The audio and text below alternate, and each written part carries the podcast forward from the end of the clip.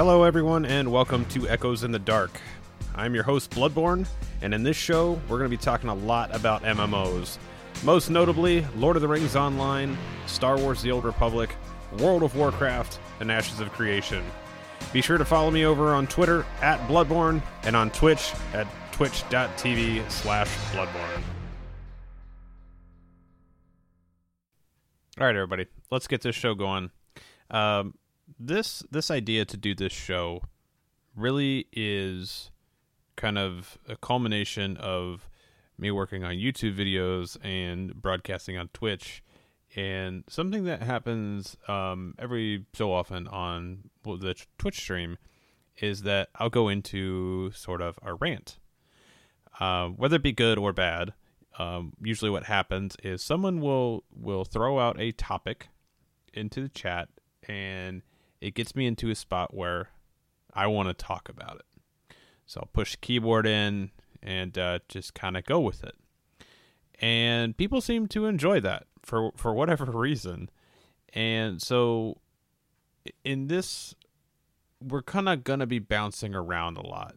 You know, I might be talking about one topic and then, you know, something will come to mind and I might, you know, diverge to that. But the idea is that we're going to be talking about a lot of MMOs, and realistically, it's going to come down to just a handful of them. Definitely Lord of the Rings Online, which if you guys are familiar with me, you know that is my main game. I've been playing it for 11 years now. And secondly would be World of Warcraft, which I would definitely say is my second game. You know, if there's downtime in Lord of the Rings, that's the one I will pop back over to. And obviously with Battle for Azeroth, that just came out last week, I'm spending a lot of time in there right now because I don't want to get behind in it again.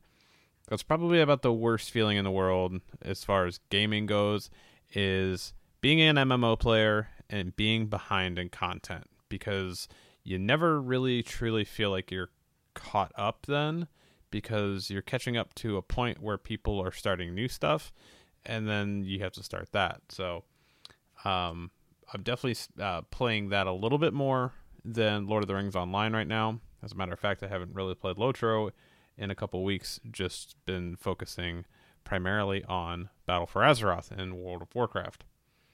And lastly, the other game that we're going to be kind of talking about, but not a whole lot because there's just not, you know, tons of information out, is going to be Ashes of Creation. This is the first game in a long time that's actually had my attention, that's been in development. Honestly, a lot of MMOs that come out, I just get burned on. You know, we've had things like Terra, had things like, you know, even as far back as Age of Conan in 2008, I just felt like I got burned on it. You know, like, there's a lot of hype around these games, and they just really failed to deliver, in my opinion. And while they may have had comebacks later in their tenure as an MMO, I feel like if you miss at the beginning, you're just gonna miss for the career. And while that may not be true for every game, I feel like a lot of them that's gonna be the case. So let's get started a little bit with the Lord of the Rings Online. Again, I've been playing that game for about 11 years now. I didn't get started in the game right when it initially came out, so that was something that I was a few months behind. I think it came out in April, and I started in November.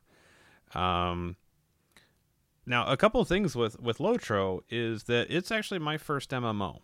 It was my first kind of injection into this genre of gaming, and I really had no idea what to expect. I didn't know what I was doing.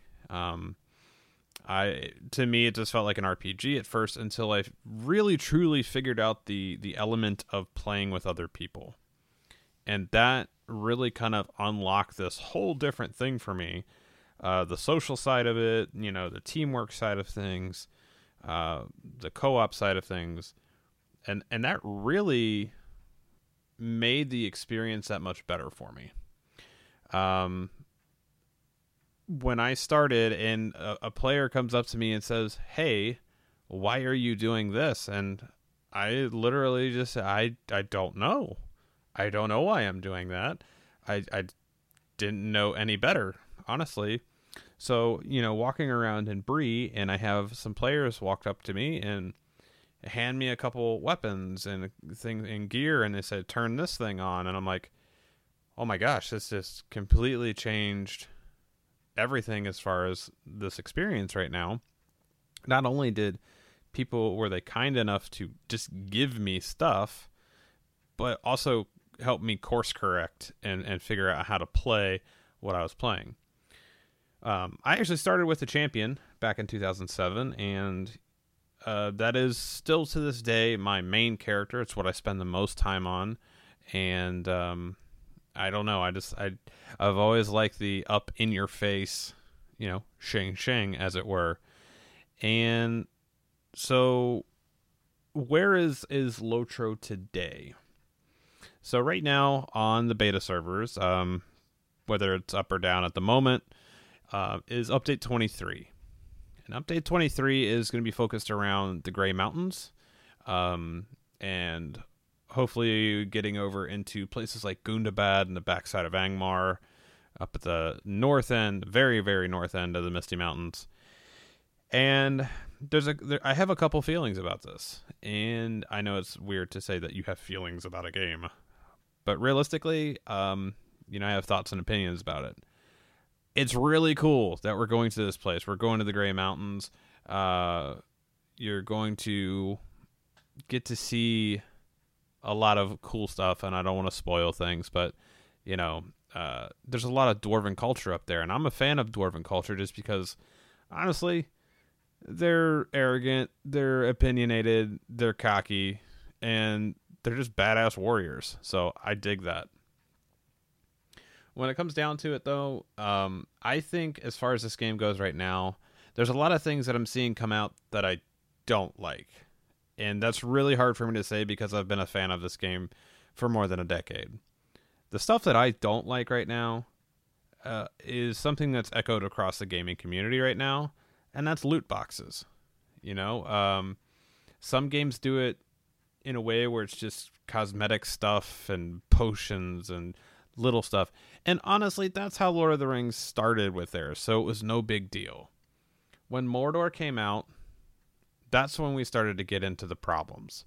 That's when we started to get into a situation where, wait, I can get not absolutely best in slot gear, but I can get damn close to it, to where you're competitive enough that the slight differences between that piece of gear you got out of the loot box and the piece that you're going to get out of a tier 2 challenge raid are just not different enough. And that, so people start buying keys and loot boxes, and then they just buy the gear, and if it doesn't drop the right gear, then they just disenchant it into the now renamed once again modes of enchantment, and then they just buy the gear that they want. So this obviously poses a problem for a lot of people, is how do you strike a balance between earning what you are wearing and using and buying it? You know, there's obviously some people that have struggled with RNG, and how do you get RNG to a point where it works correctly enough of the time that people feel satisfied by it? But then how do you get to a point where you don't just have to barter for every piece of gear? And I think a good example of that is Destiny 2. Everything was just bartered for. We really lost the rarity of items. And I think that's what a lot of people like about MMOs, I would think, is the chase of chasing after that piece of gear. And I think there's another whole side of the loot situation of a personal loot. And, you know, if we take this back to 2007, 2008, when players in Lord of the Rings Online were running the Rift in Heligrod, you got a piece of gear that dropped, or you got a barter item for it, but you still had to go do the content to get it. And in some cases, there were bind on equip pieces that would come out of Heligrod, and you could sell those on the auction hall, and that caused some different problems. But a lot of people thought that was the best kind of scenario, especially for a raiding guild. If you were running any type of DKP, then you worked collaboratively as a group to beat this dungeon, and then the people who put in the most time were typically rewarded with getting the gear first. And there were different variations of that. I haven't seen a group using DKP in a while, so I don't even know if that's still used. I'm sure there's a couple places out there that do. But I think that's just a big problem. And I have been very critical of Standing Stone Games and Turbine and Warner Brothers over the time of this game. I always want to make it perfectly clear that it comes from a place of passion. I do enjoy this environment. I do enjoy this genre. The game as a whole, I think, is good. I think the problems that come up with it are the lack of solid group content. Let's take a look at Mordor, for example. Court of Saragost, people run it at 105, tier 1 and tier 2, because they can farm the crap out of it on all their characters and get Starlit Crystals, Crystals of Remembrance, Scrolls of Empowerment, and items to Ash. That Ash is the same value as ones that they get at 115. That doesn't make sense. The other part of that is that Dungeons of Naraband has never been fixed. And the approach of that team has been, well, would you rather us spend time on making new stuff or spending time and going back and working on stuff? I want stuff that works. And I was very open about this. I put this out there on Twitter and in a stream and everything. And I said, I would rather you stop production of new stuff and spend an entire year of production working and polishing and fixing. And that got a lot of positive feedback. I didn't really see any negative feedback on that statement, except from the company. I get it. There's some things that you just can't say, oh, let's just put everybody on this segment. Let's just put everybody on, you're not going to take your network guys and you're going to put them in the art department. That's not going to work. And vice versa. You're not going to take your art guys and put them in your offsite server area and tell them to work on things like netcode and whatnot. Ain't gonna happen. And it's not gonna be good if they did. So realistically, there's things that would stay in production.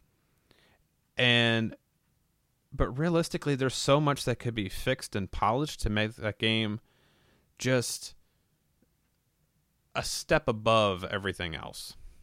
And, having things like an instance finder that is cross-realm. I don't know. Is it technically possible, or is it not? Or is it a fact of the matter of just not wanting to do it anymore? I don't know. Not incentivizing the instance finder. The comment has been made by that team that they don't want the world to feel small. I have a big problem with that. I think if you're going to say that you don't want the world to feel small, you don't have an instance finder, period. You make people run to it like you did in the old days. You make people have to go down there and summon people, or, you don't just open up a little tab and teleport to a dungeon that is on the other side of the map. That makes the world feel small. And as far as communities go, what I've heard the comment of, well, the group of players on Arkenstone is different than the people on,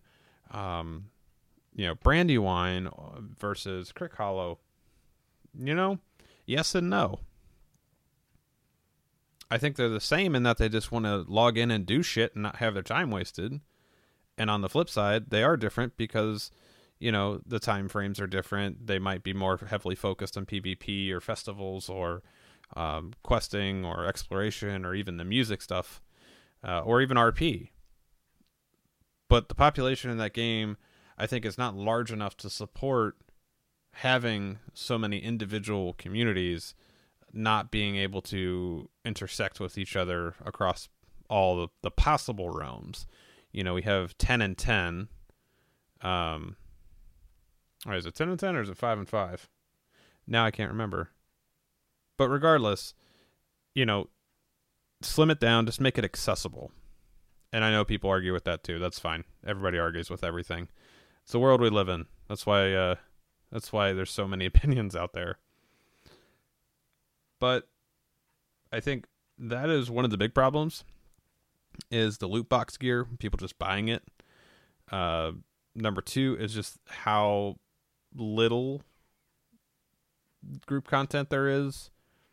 I think about this all the time. If you think back to the Mines of Moria expansion, there's a reason why that won the best. You know, I don't know if people remember this. That won best MMO expansion over Wrath of the Lich King that year. A lot of people don't remember that. Mines of Moria was fantastic. Now, whether you liked actually being down in the mines or not, that was a different story. But the expansion based on content, systems, community, you name it, crafting, PvP, it was all active and it was all good. You know, when you log in and you had mid-level dungeons for when you were leveling. So you had stuff like for Forgotten Treasury and the school and library at Tham Myrdain. You had those things that you didn't have to be level capped to run those. And then on the flip side, when you got to level cap, what did you have? You had the Grand Stairs. You had the 16th Hall. You had Dark Delving. You had the Forges of Khazad Dûm. You had Fil Gashan. You had Skoomfil. So you had 6 dungeons, and then you had the Vile Maw, the raid, and then later comes Filakul, which was the turtle raid, and then you had the Scourge of Khazad Dûm, or was it the Scourge of Lothlorien? I can't remember. It was the Book 9 update, but then you had Mirror Halls. So you had Lumilnar and Nala Doom. 2 more 3-mans. You had, I think that's actually where Filakul came in with that too. But then you had Dar Narbagood come in there. All that was at level 60. That's a ton of stuff. And then you look at when Mordor came out, you got 1 3-man, 1 6-man, 1 12-man. The 3-man's farmed at lower levels.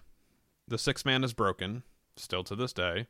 People don't run it because of the amount of time it takes versus what you get payout on it doesn't matter. And then the raid is still bugged and exploited.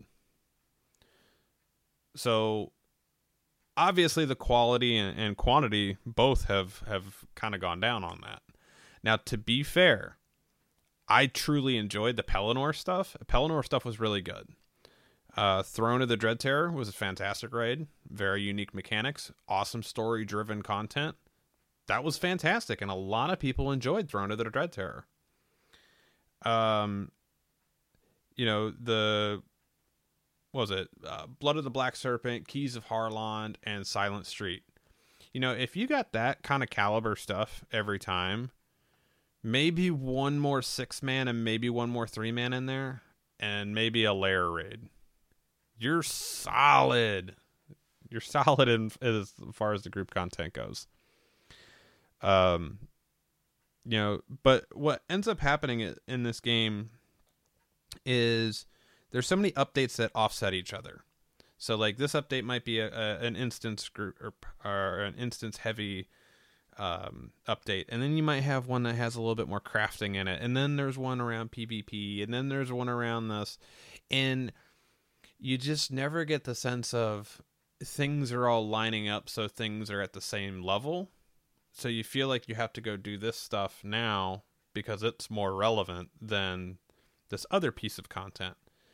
And I think that's kind of the bad thing about the development cycle right now, is that when Mines came out, you just got this big dump of content, and it was nice because people didn't burn through it. And here's what's going to happen come update 23. All these people are going to have rested XP. They're going to have XP, their store-bought enhanced XP supplies, and they're going to have either their 100 or 200% XP boost tomes sitting in their inventory. And as soon as that goes live, they're going to fire up the warg pens, go do that, level up to 120.